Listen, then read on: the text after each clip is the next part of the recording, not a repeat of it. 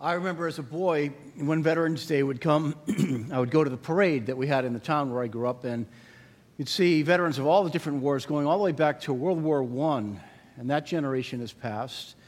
And now there are fewer and fewer World War II veterans that are left. Uh, but I think we're, we're learning more and more to uh, make up for lost ground. I didn't know enough back then to ask the stories and, and to thank people. But I wonder if we would have any who are veterans, if you'd stand for a moment, we just want to thank you. Uh, I know it's not necessarily easy for some of you, but would you stand for a minute? We'd just like to thank you for taking that time of your life.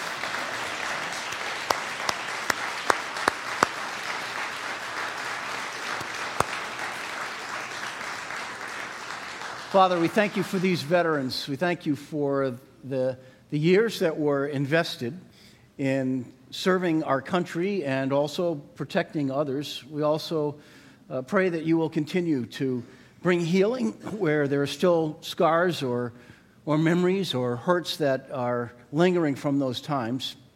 We pray that your presence will be with each of these who have given up time and resources and sometimes set aside dreams in order to serve others. Thank you for their example. Thank you for their lives. Thank you for their presence with us today. In Jesus' name, amen. Thank you. Well, this morning we're looking at part two of our When Your World Falls Apart series, or Hope When Your World Falls Apart. And we're going to look at the opening part of Ruth chapter 2. So, this series is based on the Old Testament book of Ruth. If you've got a Bible, it's uh, right after Joshua and Judges and right before 1st and 2nd Samuel.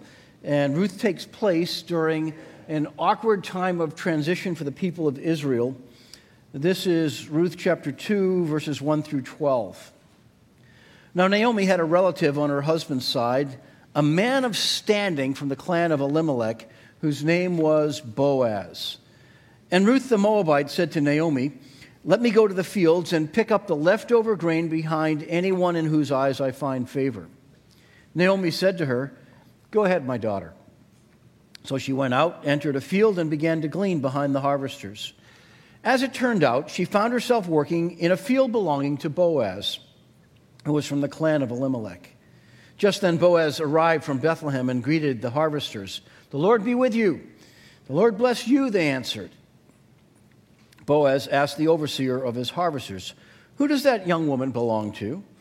The overseers replied, She is the Moabitess who came back from Moab with Naomi. She said, Please let me glean and gather among the sheaves behind the harvesters. She came into the field and has remained here from morning until now, except for a short rest in the shelter. So Boaz said to Ruth, My daughter, listen to me. Don't go and glean in another field, and don't go away from here. Stay here with the women who work for me. Watch the field where the harvesters are working and follow along after the women. I have told the men not to lay a hand on you, and whenever you are thirsty, go and get a drink from the water jars the men have filled. At this, she bowed down with her face to the ground. She asked him, Why have I found such favor in your eyes that you have noticed me, a foreigner? Boaz replied, I have been told all about what you have done for your mother in law since the death of your husband how you left your father and mother and your homeland and came to live with a people you did not know before. May the Lord repay you for what you have done. May you be richly rewarded by the Lord, the God of Israel, under whose wings you have come to take refuge. Let's pray for a moment and we'll start. Lord God, we gather this morning and we acknowledge that you are the God who's created all things and you've given us life and you're the God of the universe. You hold all things in place. And yet we live within a world where people have rebelled against you and where sin has complicated the picture. And our world is at once beautiful and broken. And sometimes we get caught up in that brokenness. We pray that you will continue to show us how you work in a world that longs to be restored, that longs for those days when you set all things right. So we come to you as a group of people who are continually trying to understand your ways, continually trying to draw near to you that we would know your presence, and calling out to you to minister to us in the brokenness of this world and also to lead us to better days, to days when we see your hand at work and when we are able to trust you more freely, days when we see your grace flowing through us to others as well. And so, Lord, we, we pray that you will continue to grant us strength, grant us wisdom. We pray for those who are part of this church that you will increase our boldness to live for you first, to love you openly, and tell others about what we're learning. We pray that you will grant us strength and healing in our lives where we are dealing with the suffering and the illnesses and the challenges of life. We think of Gail as she goes through her chemotherapy rounds, and we ask that you will bless her and give her strength day by day. We think of Matt, who fell yesterday and broke one of his vertebrae. We pray that you would bring healing into his life as well. Thank you for the care that he's getting today. We also ask that uh, you will continue to walk with each of us. There are unspoken needs that are in our midst and that we carry with us in here today. We pray that you will grant us your presence and that will drive away loneliness. We pray that you will give us your strength and that it will give us courage to go through the day. We pray for your wisdom to face the challenges that uh, many people face here today, whether it's uh, leading others at work or whether it's solving problems in the world around us or whether it's dealing with a difficult neighbor we pray that you will continue to allow us to absorb and to learn and then to go out and to apply the things that you are teaching us day by day. Sharpen us, make us wiser, make us stronger. In Jesus' name, amen. Don Bartlett grew up in a Native uh, American home. He was a Chippewa by birth, and he was severely disabled with a speech impediment and a deformed face that made his life difficult.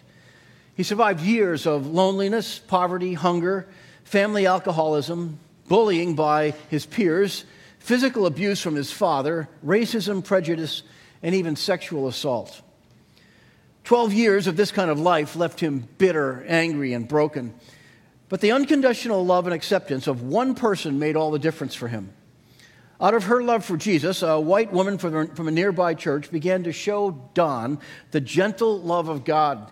The first time he'd ever explored any of this or encountered any of this in his life. And then she taught him how to talk. He'd not been able to because of this severe impediment, how to read, how to learn, and to see that he had potential for life. She eventually began to advocate for him and helped him find the best doctors and surgery that literally rebuilt his face and his teeth and his lips.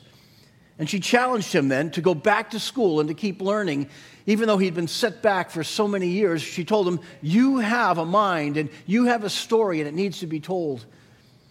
And so, into his 20s, he finally graduated from high school, and she pushed him to go on. And he went to college. He went all the way through to the point where he earned a PhD. And today, Don has been speaking publicly for 40 years as a social worker, counselor, educator, and public speaker about the grace of God and how God can transform even lives that seem like everybody else has thrown you away and have given up. Here's the point of that story one person who knows the love of God can make the impact of a lifetime. I listened to a tape of Don earlier this year speaking at a Christian university and giving this story in a chapel talk and trying to encourage students, 18 to 21, 22 years old, that their lives matter no matter how much brokenness has come and that God can do great things through anybody. So, good morning. We start with that particular assertion and that news because it's relevant to what we're going to talk about today. This morning, we're looking at part two of Hope When Your World Falls Apart. This short series is based on observations from the Old Testament book of Ruth. It's a story of two women who suffer through an incredible season of personal loss that seemed like their world had fallen apart. Yet their story is about moving from hopelessness to hope, from bitterness to better days filled with God's mercy. So, welcome to North River Church, and let me welcome all of you who are watching online today as well. We may be separated by miles or sometimes even by regions and states, but through the marvels of technology, we are one church in several locations. So we thank God for the technology that allows us to function as a hybrid congregation. Here's the question that we're asking and pursuing this morning How does God move people out of hopeless times? Our topic this morning is starting over in a new season. As we come to chapter 2 of this Old Testament book of Ruth, we do so when Ruth and Naomi make their way to Bethlehem, and we read in the last verses of chapter 1 that they arrived at the beginning of the harvest season. That is signaling to us that there's a new season in their lives. They've known radical brokenness, they've known the, the separation and the rejection from all other people around them, they've known devastating loss but they're entering into Bethlehem and back into Judah as uh, a new season unfolds. Here's the main idea that I want to get across this morning. It's a really good one. God replaces hopelessness with his wings of refuge when we trust him. I'll unpack that as we go through this story.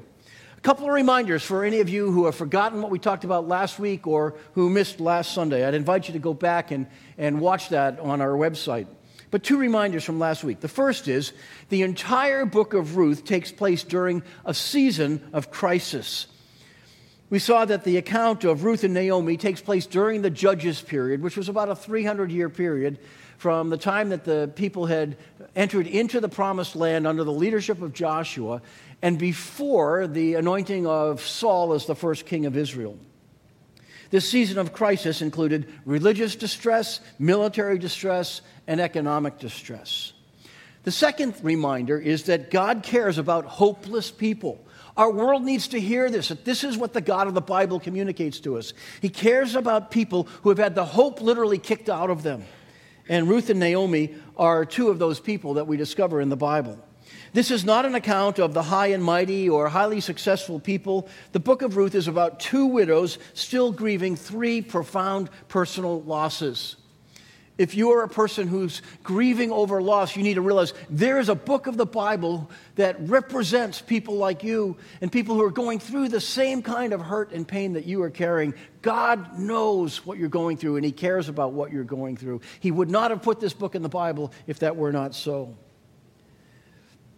They leave the land where they have no future and they come to a land that still has a difficult past for them.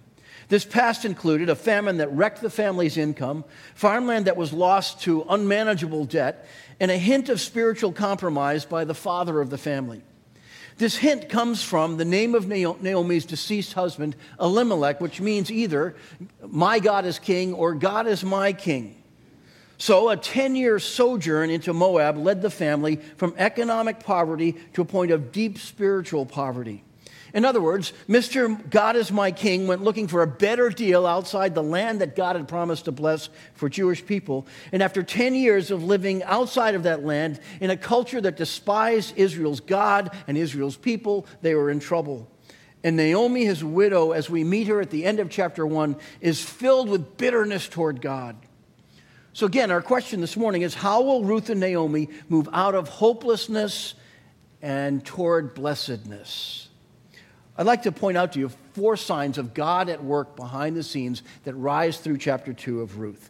Here's the first one God works through personal determination. He often works when we seize hold of an opportunity and we are determined to take advantage of that opportunity, however slight that is.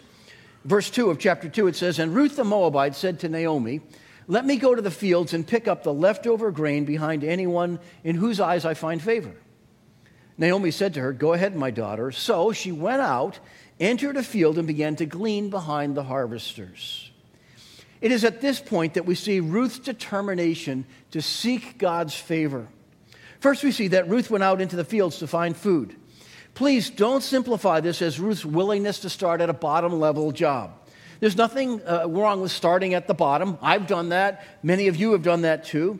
But Ruth went to glean leftover grain in the harvest fields. This was hard work for the poor. Old Testament law had instructed farmers not to go back after grain in the corners of their field, or if they missed a little strand of grain, to leave that and just keep going, and to allow the poor to come after they've been doing the harvest and to pick over those leftovers. The leftovers weren't a lot, the leftovers were meager. And often the farmers didn't like seeing people come onto their privately owned fields and picking the grain that maybe they could have gone back and they could have scooped up and they could have counted as part of the harvest. Especially, they didn't like it when there were people who they did not know or people from other lands who were coming onto their property and picking their grain. And yet, the Old Testament had told people this is what generous people who have the heart of God do. They provide at different times for those who are down and out, those who are poor, those who are struggling to survive. This made this kind of work one full step below the bottom rung on the job market. And so Ruth comes along and she hopes to collect bits of leftover grain from the harvesters whose job is to gather as much as they can. Just think about that for a minute. Second, look at Ruth's declaration. She says, Let me go to the fields and pick up the leftover grain behind anyone in whose eyes I may find favor. Ruth is hoping that someone will look kindly on her and not kick this foreigner out. She has figured that landowners may not look kindly on a Gentile hanging around that they don't know. And knowing that Ruth had committed herself to Naomi, Naomi's God and Naomi's people, she was hoping that God would allow her to find favor with someone by working hard on Naomi's behalf. This equation of personal determination plus seeking God's favor drives the story forward. So Ruth asks for permission to glean in the fields and she works through the heat of the day ceaselessly. Her determination is noticed by the foreman and by the owner of the fields. So let's acknowledge something. Let's acknowledge the high value that the Bible places on personal effort. We're never saved because of our hard work or loved more by God because of it, yet hard work is one of the keys to the reversal of hopes that impacts this particular family. God often uses our effort and involves us in the story. Think of Moses when Moses said, I don't have any great gift, and you want to lead me? And God says, What's that in your hand, Moses? Well, he'd been a sheep farmer. He says, It's a staff. And God says, Fine, I'll use that. And at different times, God tells him to hold out that staff. And he does great things through the opportunities that were right before him and the tools that were in his hand. And here we find an opportunity that Ruth has to go out among the poor and to gather grain. So, the first way that we see God at work is that God works through Ruth's personal determination. Here's the second way that we see God at work by preparing people of standing. Verses 1 and verse 3 introduce us to Boaz. Verse 1 says, Now Naomi had a relative on her husband's side, a man of standing from the clan of Elimelech. Elimelech was the deceased husband of Naomi whose name was Boaz. Verse 3 picks this up. So she went out, entered into a field, and began to glean behind the harvesters. As it turned out, she found herself working in a field belonging to Boaz, who was from the clan of Elimelech. As chapter 2 begins, we are told three things about Boaz. First, Boaz was a relative. This is a, Hebrew term that's used here. It's the word yada. If you remember Seinfeld, they used to say yada, yada, yada. Yada means to know. So this man Boaz was known by the family of Elimelech. He may have had some vague recollection of Elimelech before he left and went to the land of Moab. Second, he was, a, he was from the clan on Elimelech's side of the family. This will turn out to be important that they are from the same clan. Therefore, there's some kind of responsibility he has. And later on, more will be unfolded about what this responsibility was. But the most consequential detail in this chapter is that Boaz is described as a man of standing. Now, why does the narrator use this particular phrase, a man of standing? It's used a handful of other places in the scriptures, and it usually describes a warrior or someone of great strength. Think of Joshua. Joshua, the general of God's armies who's going to lead the people into the land of Canaan, is described as a man of standing with this same term. It often meant that the person had wealth or respect. Most of all, it was describing a person of great character. The name Boaz in Hebrew, uh, Boaz itself, it comes from a word that means strength. And so we see him act with character and strength in a handful of scenes throughout this particular uh, book of the Bible. During the 10 years that Naomi's family had been gone, God was at work. We don't necessarily see this until this moment, but God was at work in shaping the character of Boaz so that Boaz had become a man of standing. we will come to discover that he was wealthy, he was wise, and he was welcoming. One of the great things that he does with, with Ruth is that he welcomes her to his fields rather than acting as an owner who's threatened for some reason that this foreigner who nobody knows is all of a sudden in the fields and he notices her work and he, he, he recognizes what she has done. He asks questions to discover more about her and he welcomes her. Will you do me one favor? Will you turn around to somebody? You don't have to get up out of your seat. Will you just welcome somebody? It's one of the best things that we can do. Let people know, even if you're here for the first time, you are welcome, and I'm welcoming you. It is an act of strength when you welcome somebody who's new into the family of faith. There's another interesting term that tells us that God was directing Ruth's steps here. The Hebrew uses both a verb and an adverb back to back that come from the same root, so it's kind of redundant. It comes out in verse 3 in this phrase that says, As it turned out, she found herself working in the field of Boaz. This phrase, as it turned out, literally, if it was to be interpreted literally from the Hebrew, means her chance chanced or she happened to happen upon. There's a redundancy that's built into that. It's meant to draw our attention to this, but it's kind of lost in the translation into English. A classmate of mine in college put it this way literally, her hap happened, her chance chanced. I love that. You know, it's awkward, but it's saying there's something going on here, as if to say, this isn't all just by accident. She didn't know whose field she was going into, but God did. And God was orchestrating her steps one by one. This combination suggests that Ruth didn't go to Boaz's field on purpose hoping to, to hook him in some way. Rather, the Lord was opening up opportunities and opening up steps according to his plan. As Ruth demonstrated her determination to do what little she could, God directed her steps. Folks, sometimes that's all God asks us to do, is to go through whatever door he opens up and to move through that door because hope is on the other side of that door, however slight that is. Look for the signs that God is at work, that God is moving, that God is opening up doors. Look at for the people that God is putting in your pathway. One of the things that I have learned to do over time is when I'm praying for some people who have kind of lost their way and their, their lives have, have wandered around, I keep praying that God will put someone that He has been preparing in their pathway from whom they can hear truth, from whom they can receive love. It's one of the greatest things that you can do for the prodigals in your life. You cannot control everything that happens, but you can pray that God will provide a person of standing, a man of standing, a woman of standing, a man of character, a woman of character, and put them in their pathways when your kids go off to college and you're worried about who's going to lead them down the wrong pathway, pray that God will put a person of standing in their pathway from whom they can hear His truth, the same things that they've heard here, and God will continue to revive those seeds of memory that are already there. And Boaz becomes that man of standing. By the way, we learn that God is doing that with all of us. Years ago, when we went through the 40 days of purpose, we learned that we are being shaped to serve if you are a Christian who is alive to Christ, God is not passively standing by you. He is shaping you and refining you and transforming us according to his purpose. And he has assignments waiting for all of us, seeking to bless other people through us, because he has children all over this world who are waking up in need in different places saying, God, there must be somebody out there who can help me. Will you put somebody in my path?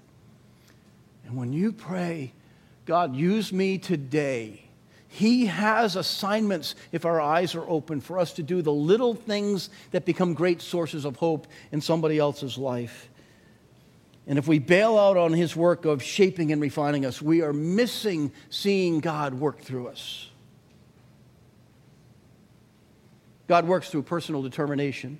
God works by preparing people of standing. Here's the third sign that we see that God is at work in this scene He works through opportunity based on character. Notice how, how Boaz responds to Ruth when he meets her. In verse 8, it says So Boaz said to Ruth, My daughter, listen to me. Don't go out and glean in another field, and don't go away from here. Stay here with the women who work for me. He goes on to say, Watch the field where the harvesters are working, and follow after the women. I have told the men not to lay a hand on you. When, whenever you are thirsty, go and get a drink from the water jars the men have filled. He'll actually do more than that. He'll, he'll tell her to come and eat lunch with them, and the, the food that he's prepared for the workers, he shares with her. Now, what is Boaz doing? First, he does not give her a handout, he gives her a hand up, and that's so important. He preserves her dignity in the process. He tells her to continue doing the poor person's work by gleaning in the fields, but he eases the burden a bit. He tells the workers, let her do this. In fact, don't lay a hand on her. Later on, he'll even tell them, pull some out of your bundles and drop them in the path. She'll think that she's doing all the work, but bless this woman because she is taking care of this older relative of mine named Naomi. And God is going to prepare, is going to, to provide for this family through this kind of work. He even tells her to drink from the water jars that have been provided for the workers. And he gives her an opportunity to work in peace with increasingly favorable treatment. Ruth is stunned by this treatment. Verse 10 says, At this, she bowed down with her face to the ground. She asked him, Why have I found such favor in your eyes that you have noticed me, a foreigner? The dialogue acknowledges the expectation of poor treatment. But Boaz tells her he has instructed the men not to lay a hand on her. Think for a minute. Why would that be necessary? Only because it's tipping us off that very often the workers were annoyed by the poor, were annoyed by the immigrant, were annoyed by the foreigner who came along to pick grain. And Boaz said, That's not going to be the character of my team. You work on my team. We're going to bless these folks. We're going to provide for them. We're going to be large hearted. And Boaz provides us a tremendous example of the employer who sets the tone for the way the culture should be shaped. And so she asks, Why have I found such favor in your eyes? She's blown away. Boaz then reveals that this opportunity is based on character observed in Ruth. Boaz replies, I have been told. He's been asking, he's been watching. I have been told about what you have done for your mother in law since the death of your husband. How you left your father and mother and your homeland and you came to live with a people you did not know before. Remember those words that, that Ruth said in chapter 1 I will go where you go, and I will stay where you stay. Your people will be my people, and your God, my God. Where you die, I will die, and there I will be buried. This ultimate act of the deepest kind of commitment. She's embracing Naomi as family, no longer by blood, but by choice. And she's embracing Naomi's God. And even though Naomi is bitter and sees no hope for her future, Ruth is moving forward in this new faith because she sees the opportunity that God is providing. And Boaz recognizes that. Boaz is the one who tells us that Ruth has made good on that promise. He says, I have been told about all you have done for your mother in law, how you left your homeland. Her people are your people now, and her God is your God. And Boaz notices the character at work in Ruth and decides that he wants to be part of her story. Ruth took the initiative. God blessed her work. Boaz no- noticed her character and wants to shine a light on what God is doing. Sometimes God blesses us through opportunities rather than just giving us a handout.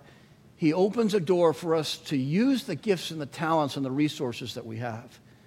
And he sees the character of Ruth shining through, and Boaz has to add to the story. But then there's one final way that we see God at work here God is at work through wings of refuge. What a beautiful phrase this is. In verse 12, Boaz goes on and he says, May the Lord repay you for what you have done.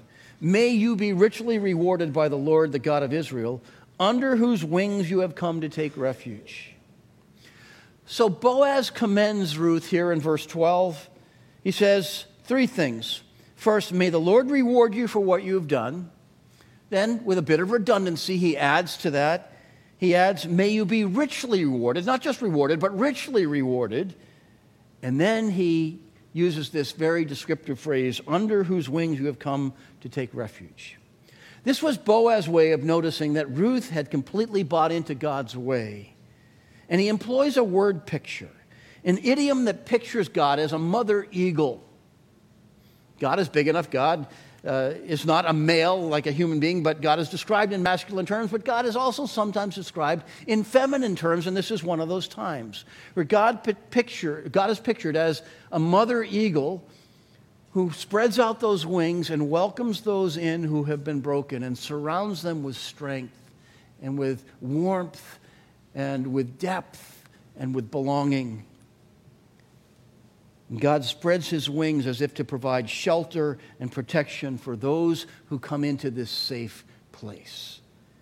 And Boaz is telling Ruth that not just his fields have become a safe place, but coming unto the shelter of God Himself becomes the safe place where she will be nourished and protected and provided for.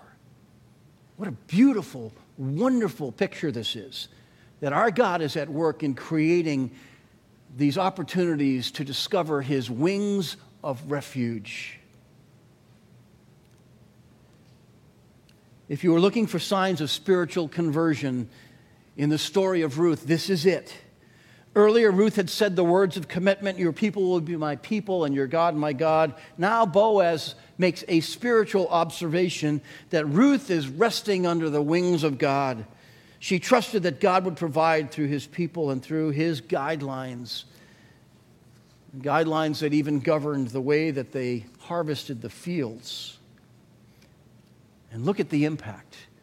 Naomi had started out bitter at the beginning of the scene and now is experiencing the goodness of God through Ruth's faith and commitment. A little while later, in verse 20, as Ruth unfolds the story of what happened that day in the fields, Naomi speaks up the Lord bless him, Naomi said to her daughter in law. He has not stopped showing his kindness to the living and the dead. Naomi's faith is now being reawakened. She responds with her realization that the Lord had not stopped showing his kindness to her family.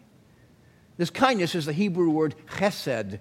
It literally speaks of God's covenantal love and mercy, not because somebody's earned it, but because God has chosen and covenanted with his people to bless them with this radical grace and mercy. It's a word that speaks of love and mercy and coming under the covenantal agreement of God to bless his people. And God's Hesed love is breaking out over Ruth and over Naomi. The mercy of God brings joy and faith. Now, here's what I love about Ruth. Last, like we, last week, we talked a little bit about what we love about Naomi. Naomi was bitter and discouraged, blaming God when we meet her. Then Naomi hears that God has come to the aid of his people in Bethlehem, and she took the only step that she could muster. She put herself on the road toward hope. She refused to stay stuck and she put herself on that road, and her Moabite daughter Ruth goes with her. And we, we don't think much about that in the first chapter, except for Ruth's words of commitment. But here in chapter 2, Ruth starts as an outsider, an outsider to God, to God's people, and to faith. And yet Ruth adopts Naomi's family and Naomi's God. She's all in. And at each step, she moves forward with personal determination and character. And Boaz sees this as evidence that Ruth has taken refuge under the Lord's wings. She has bet everything that she has on the Lord's goodness to those who follow him. And Ruth's faithfulness is met by the Lord's loving kindness, his mercy that blesses them all. Okay, why is this relevant to us today? Well, it becomes relevant when we remember that God cares about the hopeless. Whatever you are going through, it becomes so powerfully relevant when we recognize that God comes to the aid of his people. It's always at the right time and in the right way. We always often don't see the hand of God and why he does what he does until he unfolds his plans. When we put ourselves on the road that leads to hope, when we act with determination to seek the Lord's favor, God replaces hopelessness with his wings of refuge and mercy. You're going through a hard time if you're alone, if you're still grieving, we honor that. If you're still recovering over the wounds and the memories and the PTSD that comes from being at war, know this. When you come under God, He surrounds you like with eagle's wings, and He grants you safety and space and He is surrounding you even in the midst of your hurt and your pain, you are not alone. God is at work, and He draws you close. The question is will we trust God to lead us in a whole new spiritual start wherever you find yourself today? So we started with this thought, and we'll end with this thought. God replaces hopelessness with his wings of refuge when we trust him. Maybe you need to come under the wings of God's refuge. You've been carrying the burden alone rather than turning it over to him. Maybe you've been trying to figure out how do I take those first steps of faith and trust God as my Savior rather than doing it my own way. You need to come under His wings of refuge again. I printed a short prayer in the bottom of your notes if you have them. It's going to pop up on the screen as well. I wonder if you would all pray this with me outside, uh, uh, out loud. And here's why. Because even if you don't need to pray this prayer, somebody else does. And by you praying with us, it gives them the courage to say the words and mean it from the heart that allow people to have a whole new start in trusting their lives to God. Let's do this together. Lord, I want to start new and fresh in faith again today. I am tired of being an outsider. I'm laying down my rebellious ways. I choose to put my trust in you and in your Son, Jesus. Show me your loving kindness and give me the determination to follow in your ways. Amen. And I have news for you. If you prayed that prayer, God hears, and God will begin to work in your life. Your responsibility is to draw near to Him and find the people of character and standing that He's placed in your pathway and let them help you take next steps. And He will lead you from hopelessness to a hope that transforms every predicament, every challenge, every obstacle in this world. This is what God does. This is how God is at work then, and this is how God is at work behind the scenes even today. May God go with you.